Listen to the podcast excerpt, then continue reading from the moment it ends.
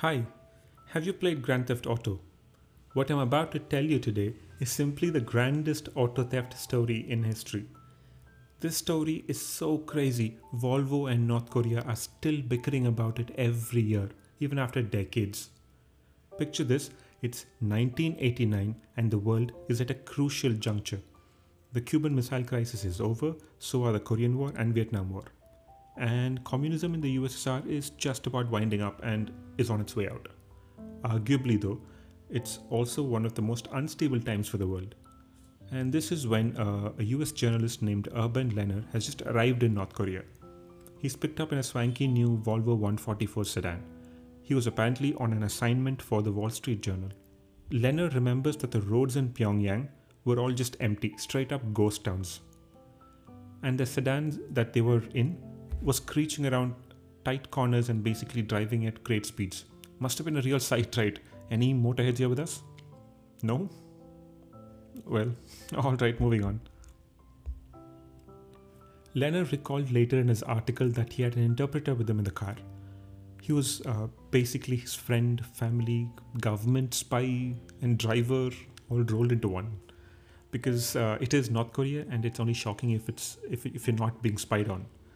So yeah, the journalist wrote in the article at great length about how he enjoyed his travel and stay in the country. But one thing that struck him was the conversation he had with his interpreter about how Volvos got to North Korea. Lehner had heard some rumors from his other reporter friends, but now that he was in the heartland, he couldn't pass on the opportunity to ask about the rather funny story. Lehner recalls asking his uh, interpreter, and I quote, Hey, we had heard the story that the North Korean authorities had bought these cars, then stiffed Volvo and not paid. Are we actually riding around in one of those cars? He made it sound like a joke to not offend his friend, but I'm going to take a guess and say he probably didn't get a believable answer from him. But years later, we have the full story now and I'm going to break it to you. So put on your seatbelts and brace for impact because you're listening to What's the Backstory. You're listening to What's the Backstory with Pragadish. Literally decades ago, all the way back in 1972, when Volvo 144s, you know, those little sturdy boxy sedans were still in production, Swedish businesses started expanding into a promising new market North Korea convinced that the 70s were the best time to make money in North Korea as it was considered the emerging market. At least from the exporters' point of view, companies signed huge trade deals with, North, with the country. One of them was a contract to ship tons of Swedish equipment, including heavy machinery and 1,000 Volvo cars. It had to be Volvo. Kim Jong un's father was apparently very particular about it. You have to remember, at that time, North Korea wasn't doing so badly. After the Korean War, their economy was being rebuilt, it became a functioning industrial state. Although still very aid dependent, it wouldn't have seemed like such a bad bet to do business there. And under the Swedish government's request, Volvo shipped over $70 million worth of products. So much time and money had been invested into North Korea that Swedish businesses felt and even lobbied for the Sweden's Ministry of Foreign Affairs to send a diplomat there and negotiate the possibility of opening up an embassy in Pyongyang. And so in 1975, Sweden became the first Western country to establish an embassy in Pyongyang. The diplomat arrived there and set up a humble embassy in North Korea's capital, and in an interview much later, he opened up about the course of events. It was Ambassador Erik Cornell, uh, and he claimed uh, that Kim, the Kim's bureaucrats asked him if he would like to open his embassy in North Korea, and the veteran Swedish diplomat naturally said yes. And Cornell, who is now 92 years old and still alive, has uh, an extensive experience of serving in Bonn, Warsaw, and Addis Ababa in Ethiopia. He was sent to North Korea, which was then led by Kim Il sung in the winter of 1975. And in his several interactions with the media following his retirement, he had revealed that North Korea was an empty country, snowy, windy, and cold. Brutally biting and numbing cold. You couldn't even drop into a cafe or a restaurant at, at your leisure because there were none. And apparently, sometimes all he could do was go out for short drives in his Volvo. That was the condition of life there. But his job was simple. he had to make sense of the North Korean economic situation, and he quickly found out the numbers weren't adding up. They, and they didn't have enough money to pay Sweden back. Shortly after Cornell opened the embassy in Pyongyang, the country's trade with the West came to a sudden halt. North Korea wasn't paying for the goods it imported anymore. Payment deadlines passed, debts and interest rates piled on, and it became clear that North Korea could not afford all of the investments. Cornell claims that North Korea overestimated its industrial capabilities, and he wrote in his 2002 memoir, North Korea Under Communism Report of an Envoy to Paradise, that North Koreans did not know how to conduct business outside the communist bloc. Cornell says in his book that factory equipment was left to rust away in warehouses, and more than four decades later, North Korea has yet to pay for those thousand Volvos they bought from Sweden. So, what happened was trade contracts signed with North Korea stipulated the purchase of exactly 1000 Volvo 144s in 1972.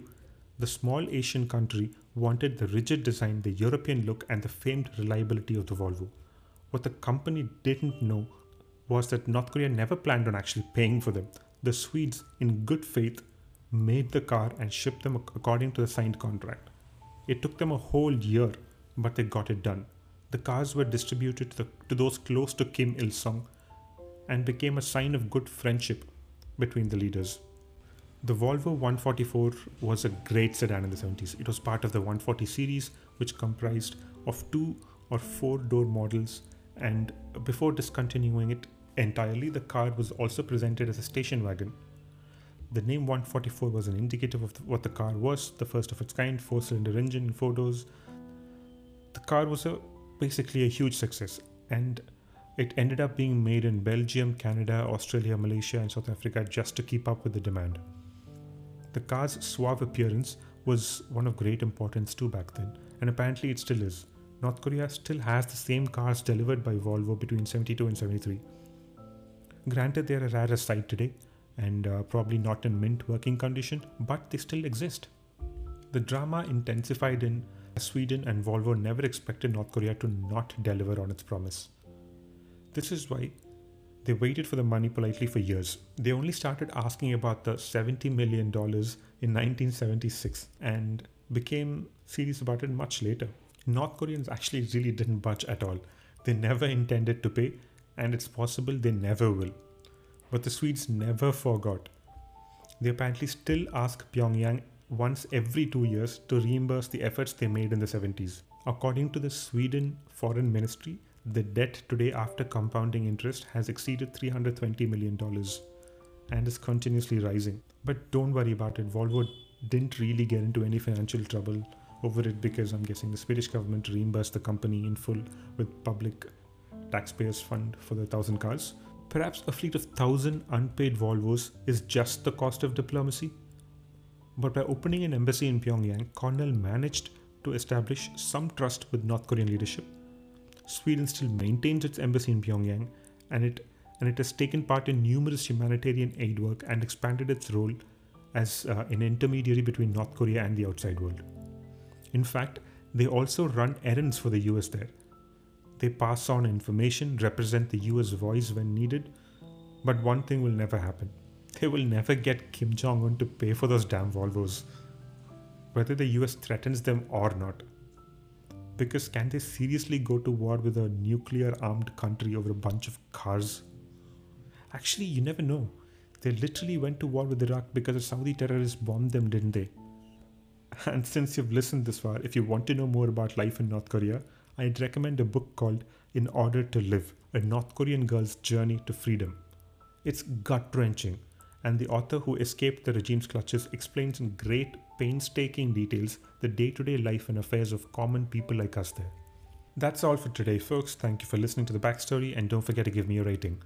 Follow me and hit the bell icon to get notified about new episodes as they come out every Wednesday at 6 pm. If you'd like to get in touch with me, you can DM me on my Instagram. The profile link is mentioned in the episode's description. You're listening to What's the Backstory with Pragadish.